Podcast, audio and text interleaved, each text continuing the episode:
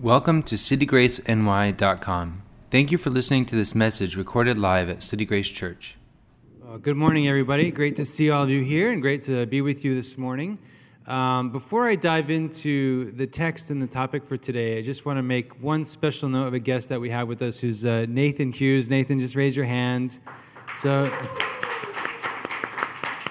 um, so Nathan's a Canadian from uh, Calgary, Alberta, and uh, he has felt God's placed on his heart a call for many years that he should be in New York doing ministry. So him and I got in touch a, a, number of months ago, and I said, "Hey, you should come out to New York and just explore and see if there are any open doors for ministry." So he came, and so we've spent a lot of time together this week. And he's um, he's thinking about campus ministry. He's um, he's a ordained pastor, works at a college, trained as a counselor. So um, let's just pray a minute for him in his discernment process. Would that be okay? I'm sure you wouldn't mind, right?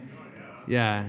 So, so God, we lift up Nathan to you, and we're so thankful that he's here. And um, we just pray your continued blessing on him and be, be, back, be with him as he travels back to um, Calgary this afternoon. And we do pray, Lord, that you would reveal your plan and your purpose for him. And um, we thank you that you have placed this burden on his heart. And um, just pray that he'd be faithful in following that, even though he may not know exactly what it looks like yet at this point. In Jesus' name we pray. Amen.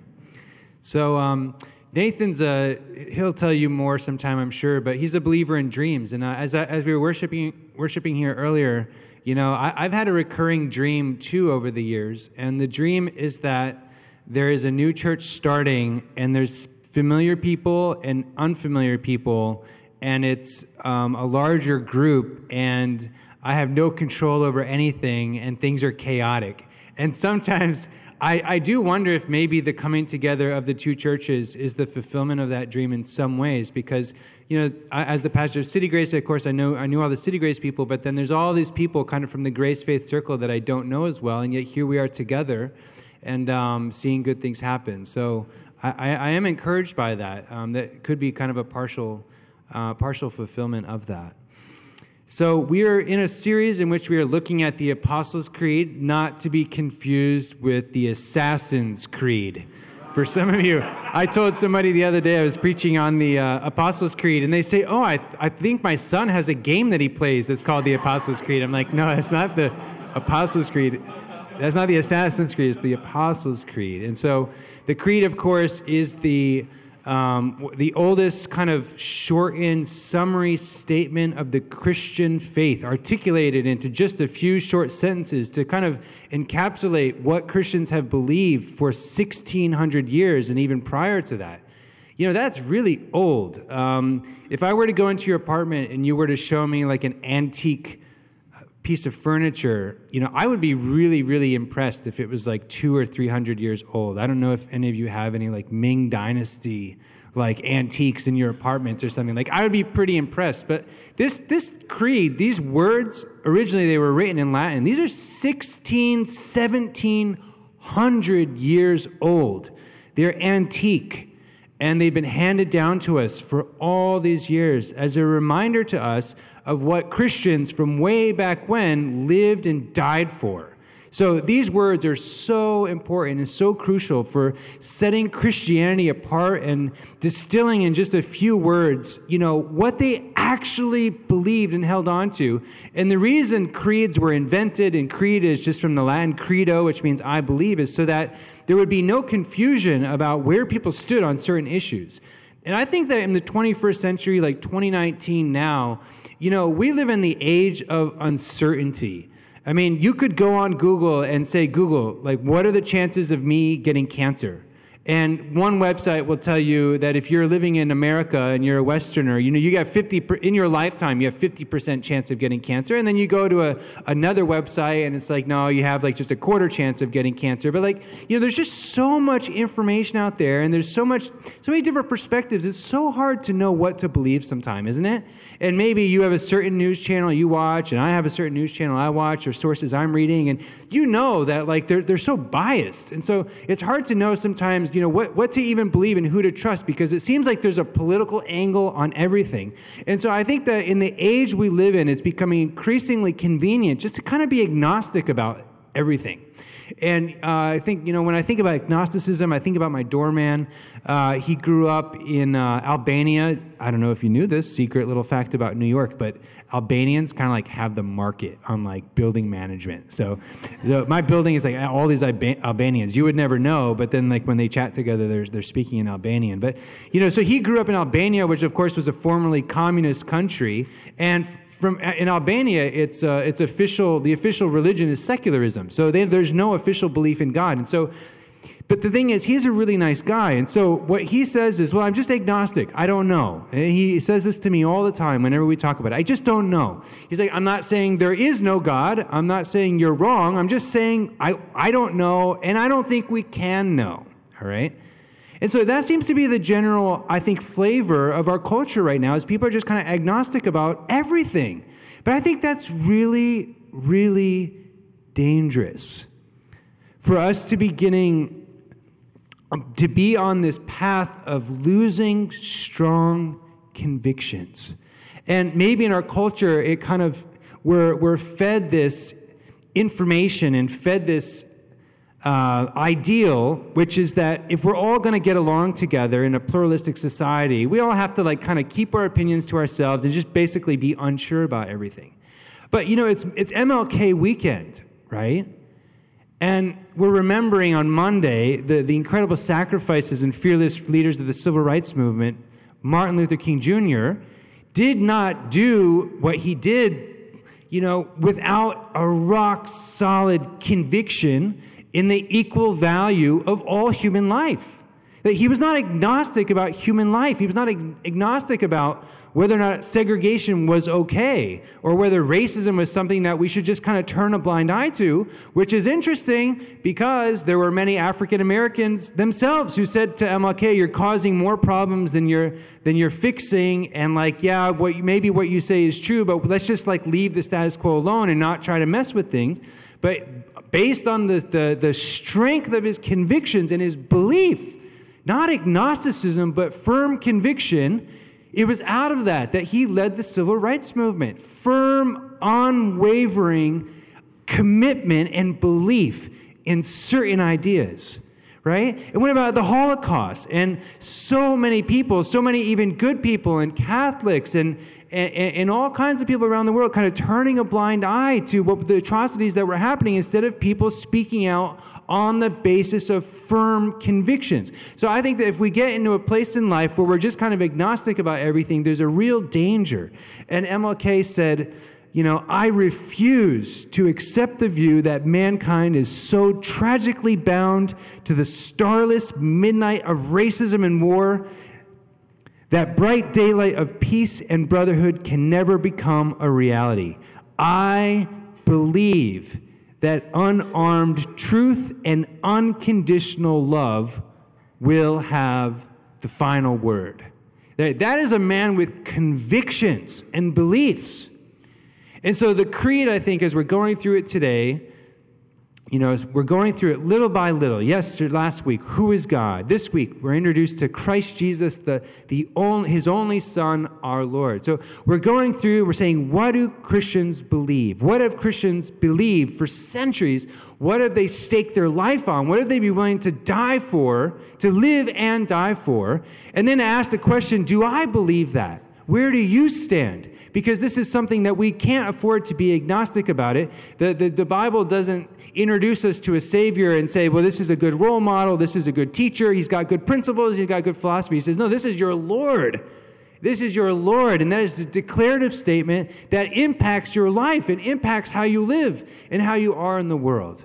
So, so today, what we're doing is we're saying, when I say, I believe in Jesus Christ, his only Son, our Lord, what exactly are we saying? Like, what, is that, what does that really mean? And before even getting into this, I just want to, you know, I just want to, to say very briefly that while conviction is important, what, what I don't, what we're not saying here today is that there is not room for doubt. And I think this is one of the, the, the, biggest mistakes, especially young people. Maybe you experienced a lot of hardship in church growing up because if you expressed any kind of doubt, there simply wasn't room for that. And so I, I actually would say that you can have strong convictions and you can have faith and you can have belief and still struggle with doubt. Having doubt at times does not mean that you are not a Christian. Having doubt does not mean that you do not believe in Jesus. Doubt is not the opposite of faith.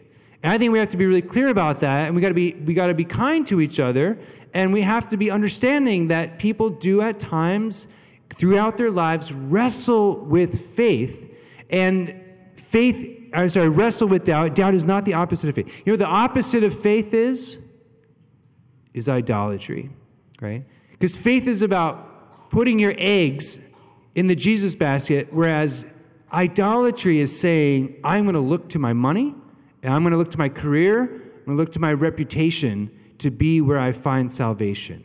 So the opposite of faith is idolatry. There is room for doubt. There is room for doubt. There's room for doubting people. And so that's part of the, the, the reason that we are in community together is to encourage each other and, and to be understanding towards each other. You know, I, I went through uh, huge, huge times of doubt in my life, especially in college. When I first took my philosophy classes and, and psychology, and I was at a Christian college too, by the way. But man, all that stuff really, maybe that's not saying much about the Christian college I went to, but but you know, it was a good college. But I tell you, like, because you know, your world is expanding and you're learning new ideas. And I, you know, I, I, had grown up as a Christian, and so I was, I was questioning: Do I really believe these things? Do they really hold water? And and I had a professor, he was so gentle and so kind, and he said, Listen, it's okay to doubt, it's okay to question, but make sure that as you do so, you don't step outside the circle of faith and start, start hammering it and, and doubting it and, and being cynical towards it from an outsider's perspective, but do so from within faith. There's room within the church to question and to ask and to see does this faith really make sense? Does this faith hold up? And I'll tell you for myself, you know, the various seasons of doubt that I've been through, they've been hard, but I don't struggle with doubt as much anymore. And the reason was I hung in there. And now, as I look back, it's not just things that I learned and things that I was taught, but it's experiences of God that I've had in my own life, and I've been walking with God for so long and seen the ups and downs, and see uh, He's taken my wife and my family through really complicated and difficult times, and He's shown up for us in incredible ways.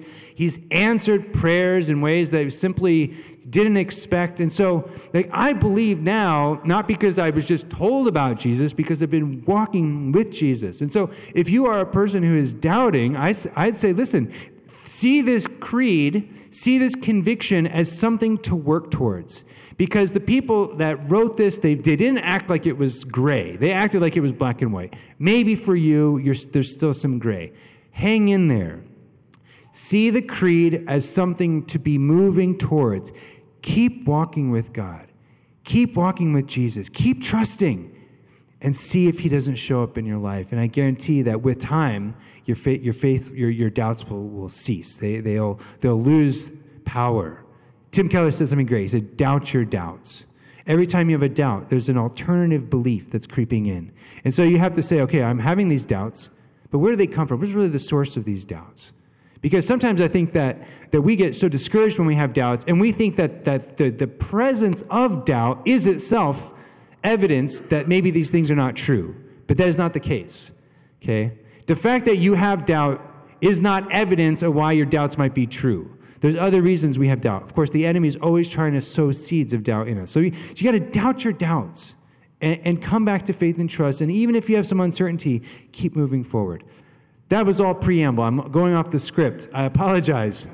So, three things about what this creed means. When I say, when we, when the church, when the church proclaims, I believe in Jesus Christ, his only Son, our Lord, what exactly do we mean when we say that? Number one, it is a statement of fact. It, it means when we make this proclamation, we're locating our faith, the object of our faith, the object of our hope and belief, on an actual person, Jesus Christ of Nazareth, who was real, who exists, who is alive, who was born. Let me just give you a synopsis of Jesus. So, what we're saying is this is real, this is legit. It is, when we make the creedal affirmation in Jesus, we're saying that this is as true and as real as the chair you're sitting on. That as, as real as it is that I'm standing before you right now, okay, do we all affirm that I am a real person, that I am right here right now, that you are right here? You would all say yes. So the creed then is, a, is an affirmation that we actually, the church, actually believes that Jesus is real and that who the scripture says he is is, is legitimate. That, that this is not some figment of our imagination. He's a real per, he is a real person. He existed. So Jesus was a Palestinian Jew. He was born in Bethlehem under the shadow of the Roman Empire. He was born to two Jewish parents. His father, Joseph, was a Jewish carpenter. He grew up as a practicing Jewish person in the first century. He was taught, he was went to synagogue probably every week. Growing up in the Jewish countryside, he learned the Torah. And then at the age of 30, he began a public ministry. And he began teaching the people. He was a rabbi in the Jewish country, in the, in the, in the, in the countryside of, of Judea, and he taught people about the kingdom of God. The, the main focus and teaching of Jesus was the kingdom of God. And he said that this kingdom was a new reality that God was bringing into the world. And he said it's close, it's nearby. And he said incredible things. He said that just by faith and repentance alone, that you, even average, undeserving people, maybe you are, you know, you're a societal outcast or you're very low on the, on the, the, the, the stratum of, uh, of religious, the religious stratum. Some people thought, like the Pharisees, thought they were important and they were so righteous. But he says, you, even tax collectors and prostitutes, you people that you think that God would never love you, would never care about you, he said, God is for you. He said, the, the kingdom is for the, the, the last. He said, the last shall be first and the first shall be last. So he's proclaiming this kingdom.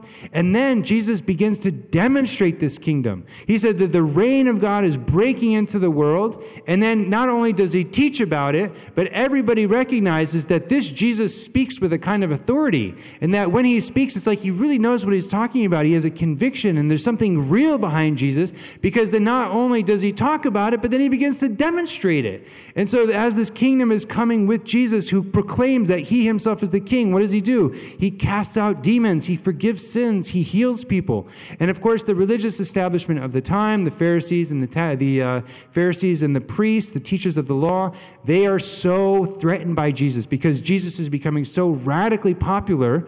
And so he's threatening their power base. And so the the, the religious establishment decides we got to kill this guy. He's no good. He's no good for Judaism. He's no good for, he's making us look really bad. And so they begin to plot to kill him. Jesus claims to be the Son of God. The scripture says that, that Jesus is the full presence and manifestation of God in this world. And Jesus does not allow the people to crown him king because he says, You know, my kingdom is not of this world. And so Jesus is the leader of this movement, and that is exactly what he's doing. He's gathering followers, but he doesn't want to be crowned king because he's like, I'm not here to be king of Israel, right? I'm the king of the universe, and I'm training you to be my followers and to be subjects, and I'm empowering you to do this. And of course, the, the teachers of the law, they come up with a plan to kill him, and they think that by killing him, him, they'll end the Jesus movement once and for all. Little do they know that this is actually part of Jesus' master plan. And that though when they crucify, so they convince the Roman authorities that Jesus is a bad guy, we need to get rid of him. This is bad for Rome, this is bad for Israel. We need to you know, we need to do away with Jesus. So they convince the Roman authorities, Pilate. And this is actually part of the Apostles' Creed as well. So Pilate you know, goes along with it and he, he says, okay, fine, you can crucify him. So the religious leaders are super glad. Finally, we'll kill this Jesus guy. And yet, in a, in a grand twist of irony, Jesus uses his death as the means to bring about the sacrifice for sins for all his people. He is the innocent lamb who's brought to the slaughter. He's crucified on the cross. His death becomes the way that the, the world receives life. Three days later, he rises from the dead spectacularly, thereby showing and confirming beyond a shadow of a doubt the reality of his kingdom. So he says this is a new and eternal kingdom. And just like our passage says, he's the firstborn from the dead, the resurrection of Jesus is the final inauguration of this new kingdom that he has brought about. And it's undeniable. Why? Because not even death could keep its hold on Jesus. Can I get an amen? so Jesus goes and he shows himself to, to everybody. I'm alive. This kingdom is for real. He continues to teach about the kingdom, and then he says, I'm gonna, I'm gonna leave, but I want you to wait because after I leave, I'm going to send the Holy Spirit. And then you, my disciples and followers, are going to be filled with the Spirit, and you're going to be empowered, and you're going to be my witnesses in the whole world, and you're going to tell everybody the good news about this kingdom, which now you know it's for real, and nothing can stop it. And we vanquish the power of the enemy, even death. So then Jesus ascends, he disappears, and they see him go into heaven. And then at Pentecost, he sends his Holy Spirit. They're filled with boldness. And then we read in Acts about how the disciples begin to go out into the whole world doing exactly the same things that Jesus did, casting out demons, proclaiming the gospel, proclaiming the forgiveness of sins for all people, healing the sick. The church is born, and the rest is history. And that's what we're living in now. So listen, that's the first part of the Apostles' Creed, is to say, this is legit, this is real, that we actually, actually believe this. We're saying the gospel accounts of Christ are true. And that even though this was a long time ago, even though it was thousands of years ago, that it is as real as you and I sitting here today.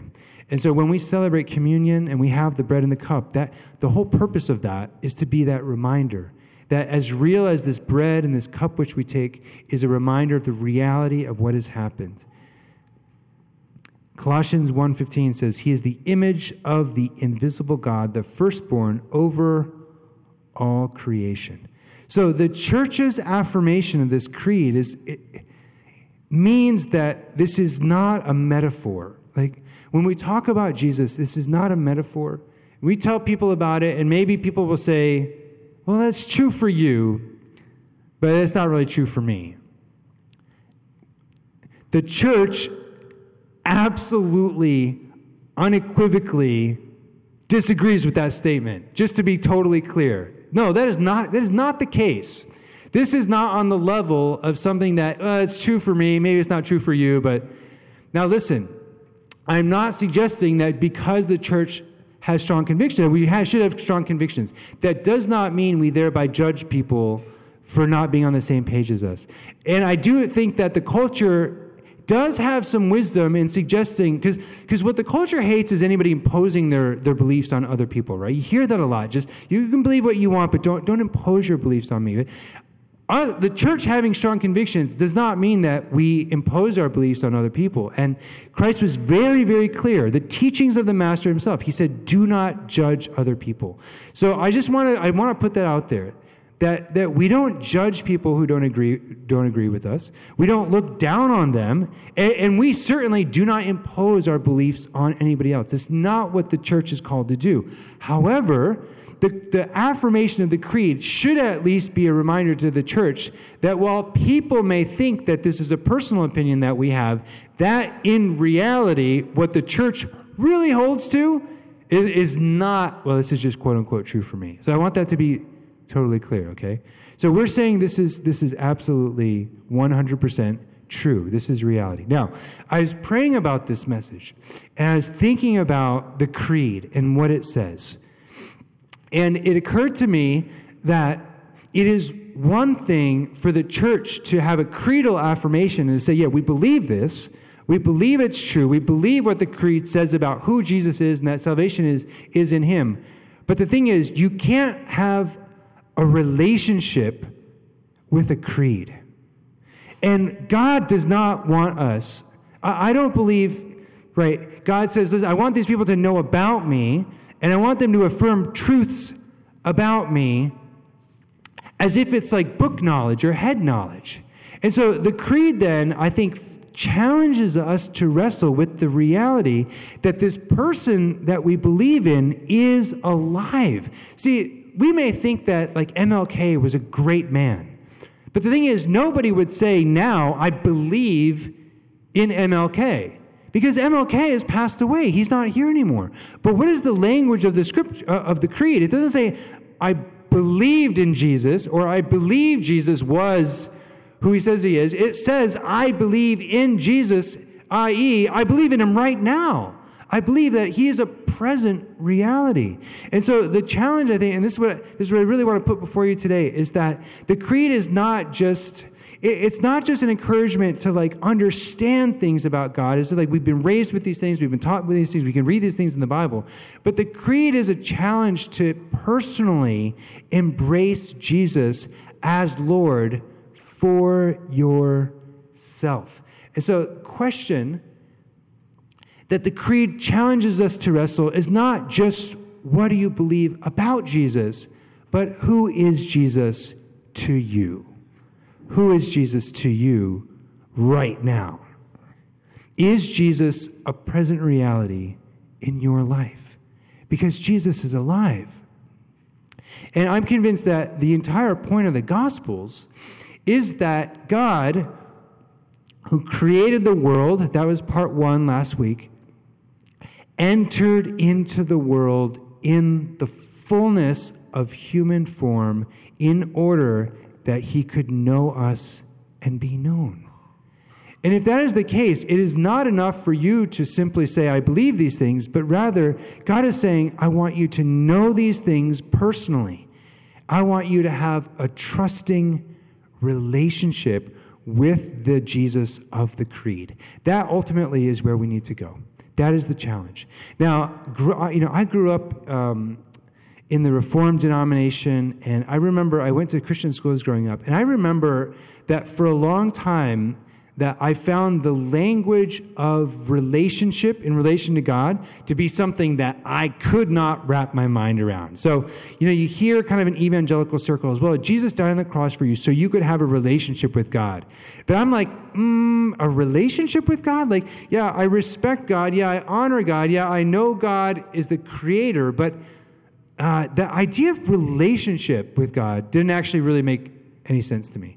And interesting, I don't, I don't think I don't think I'm alone in that because because I went to professor, I went to seminary, and I had a professor. See, first you're gonna, I'm dissing on my college. Now I'm dissing on my seminary. This is bad. This is very bad. But I had a professor who said he pointed out very clearly there is no verse in the Bible that says you can have a relationship with God. Did you know that? Evangelicals say it a lot, but the Bible doesn't actually say you can have a relationship. There's no verse that says that.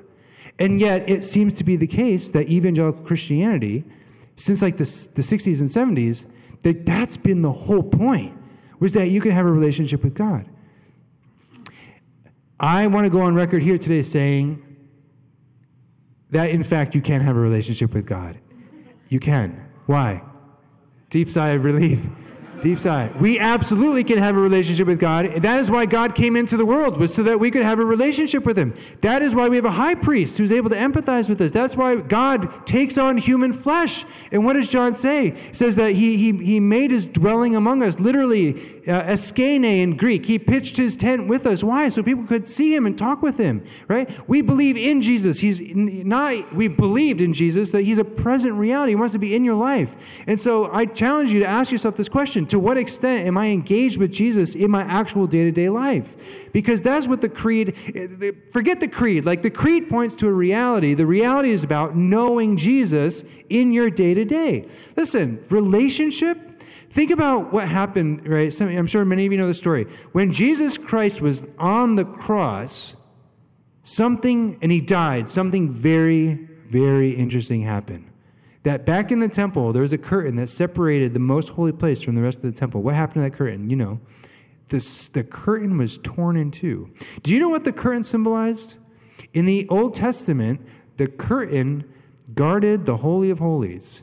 And in the Old Testament, the Holy of Holies was the place where the very presence of God on the Ark of the Covenant, you had two angels that were facing each other. And God, when he was commanding uh, Moses to make the, um, the, the ark and the seat and the angels and the whole tabernacle surrounding it, he said, I will meet you there. I will talk to you face to face, right there at the ark. But Moses was the only person who could go in there. It was so holy. The presence of God was so holy, so inaccessible to sinful people that no one else could be able to come in there except the high priest, and only once a year. When Jesus Christ dies on the cross for our sins and the curtain temple is torn in two, what does that mean? It means you can have a relationship with God. Right? It means the place of the deepest connection and intimacy with God, which prior to the death of Christ had been completely walled off from everybody else, has been torn open. And now you and I can boldly, as the sons and daughters of God, delve right in That is the whole point. So I wish I had told that to my seminary professor, but I was still a young, I was still a spring chicken back in that day. So I didn't have the courage, but I should go back to him now and say, well, the Bible doesn't say relationship, but the Bible says the, court, the, tur- the curtain's torn in two and we can have intimacy in the Holy of Holies. I'd call that a relationship. So, but what kind of relationship are we, what kind of relationship are we talking about? It is a, it is a relationship of trust. Relationship implies there is a give and take. So many people in the church have a, such a static understanding of God, who is this large, powerful, far off deity that you once in a while you send up prayers like little arrows and it just goes bing and, and, and drops off. And God, God is this immovable, large, inanimate object. He's powerful, yes, but like you can't really have a relationship with him because there's like no back and forth. But but see, my friends, I don't have that many. I have all of you, but my, my real friends, when I when I text them, they text me right back. Right? My real friends argue with me, and my real friends give me crap sometimes. And my real friends, I can stick it to them sometimes. And my real friend, well, well go out, we'll hang out once in a while. See, like, friendship in, involves a, a kind of like you do something and there's a response. That's friends. That's a friendship, right? You know, calling some you know, you don't have a relationship with like Apple. You call them, and there's the you know, or your or your electric company. There's like there's nothing there. You you send emails and you don't get anything back. Like that's not a relationship. But you know, with God, there, there is a give and there's a take and there's a back and there's a forth. But do you know that back and forth in your daily life? Do you have a relationship with God? Does he, do, do you talk with him? Do you communicate with God? Does he talk back to you? That's the essence of relationship. And these things are real. And that's what the Creed affirms. You can know this God. You can walk with this God. You can engage. God wants to be engaged. He doesn't want to be this theology getting collecting dust on a shelf. He doesn't want to be this 1600 year old creed that doesn't actually impact your daily life. He wants to be a daily reality. And that, my friends, is what it means to be a Christian is that you're doing life in God's presence and that God is a, a, he's real for you personally. Personally, you talk, he leads you. And and the substance of this relationship most you know, to put it, I think, in, in, in, its most essential, the most essential dynamic of this relationship is the trust. Is, this is what belief is all about, is about trust, is about dependence. So we go, you Google search or do a concordance search of belief. The first time that word shows up in the Bible is when God is talking to, Mo, to Abraham. And Abraham is very old, older than anybody in this room. And he has no children. And God says, I want you to come follow me. And then he tells him to look up at the night sky. And he says, Abraham, you see the stars in the sky? You, know, you have no kids right now, Abraham, but I am going to make you into such a great nation that your descendants are going to be like the stars in the sky. The very first time that we see that word belief in the Bible is when God looks back up at God and says, I believe what you're saying. Right? So, what is belief really? Right? It's not just about affirming a creed. There's part of it. There is content, right? It is true. That was point number one. But point number two, it is a willingness to step out in faith and to do the impossible as you follow God. And so, a question that I think we all need to ask ourselves is where is God bringing you in your life that requires your cooperation to do something that you can't do on your own? Where is God bringing you that requires risk, stepping into the impossible as you rely on Him? This is the life of faith.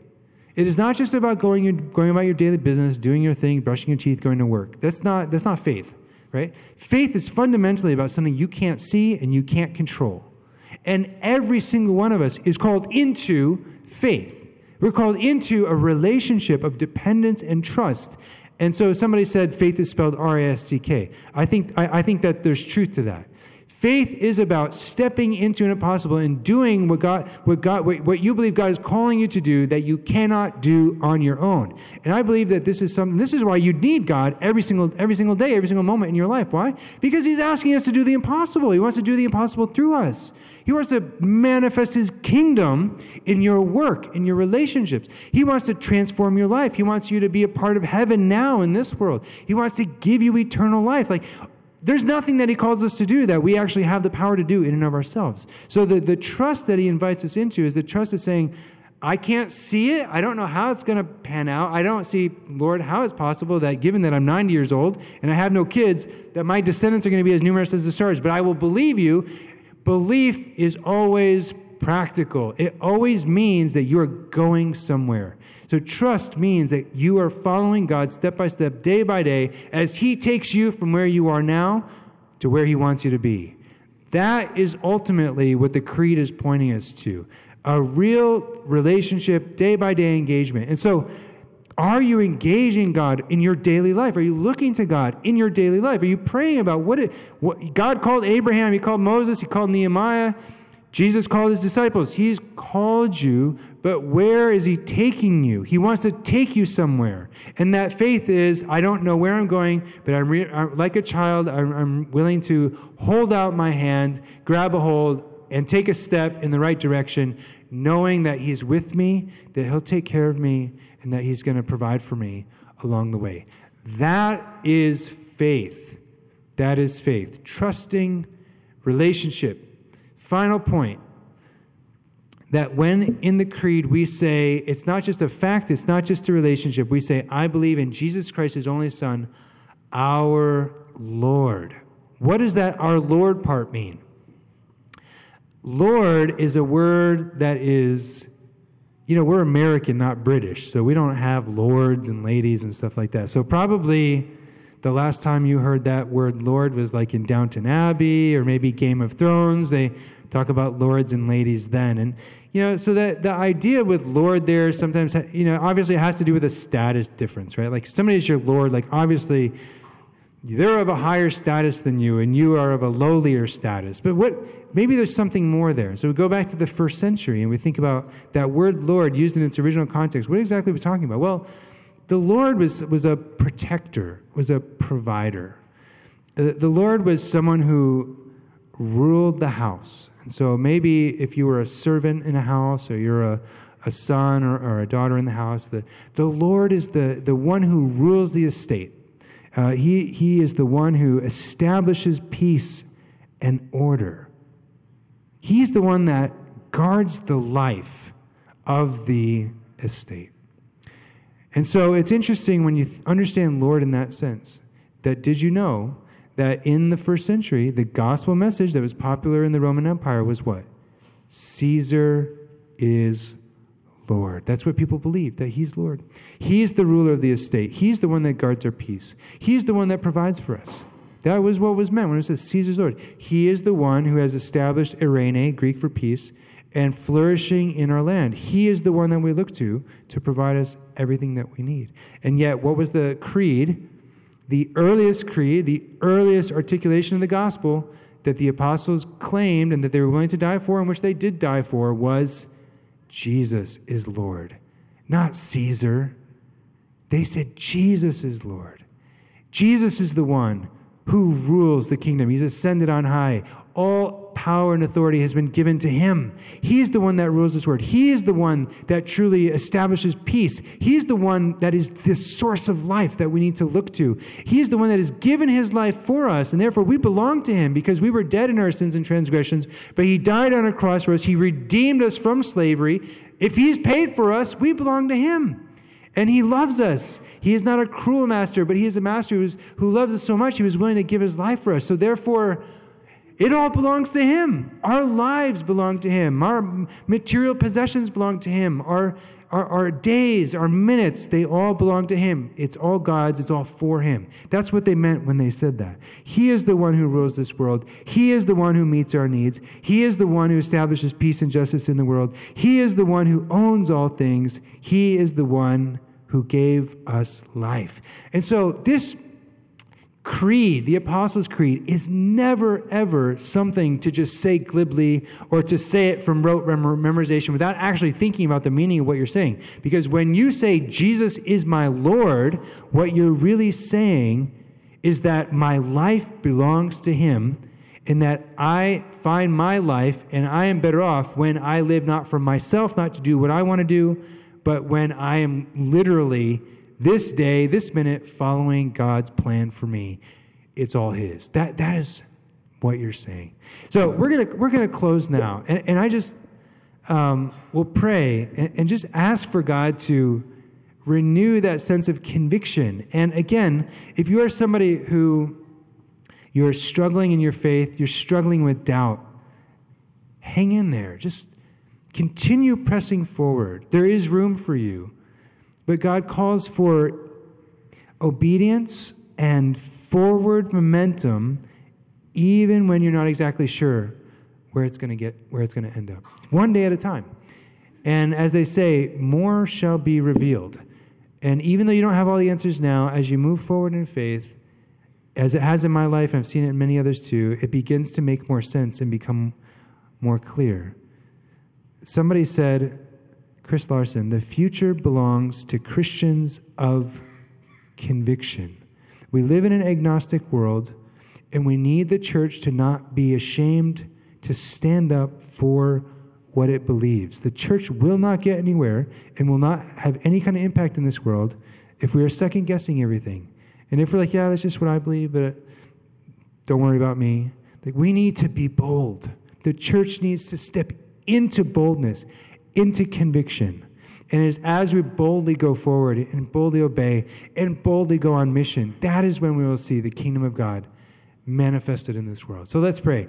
God, Lord, we, we know that you are above all things and that you are real. Uh, uh maybe not all of us sense that, Lord, but, but that is the creed of the church. That is what the church has taught and that is what so many thousands of people and hundreds of generations of Christians have held to this belief. So, Lord, today we're inspired by this. We're inspired by this creed, this 1600 year old document where the Christians are articulating what they believe so that we, so many years later, could remember, we could look back and see, wow, this is the creed, this is the belief that has been handed down from generation to generation, so that we today could have clarity and could have conviction in our own hearts that this is for real, this is legitimate. And so I pray, Lord, that today that there would be just an outpouring of faith as if we have heard the gospel, we have heard what you are about. May we, if we're struggling with doubt, if we're struggling with uncertainty, would we be able to willing like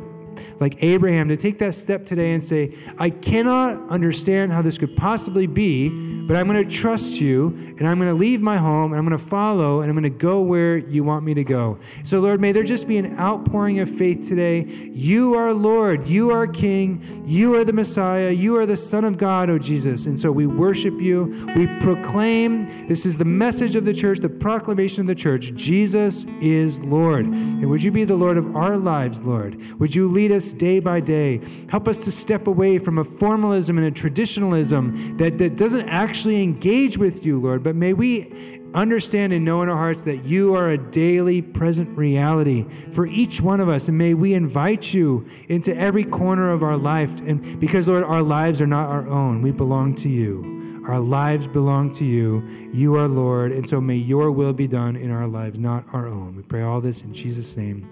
Amen.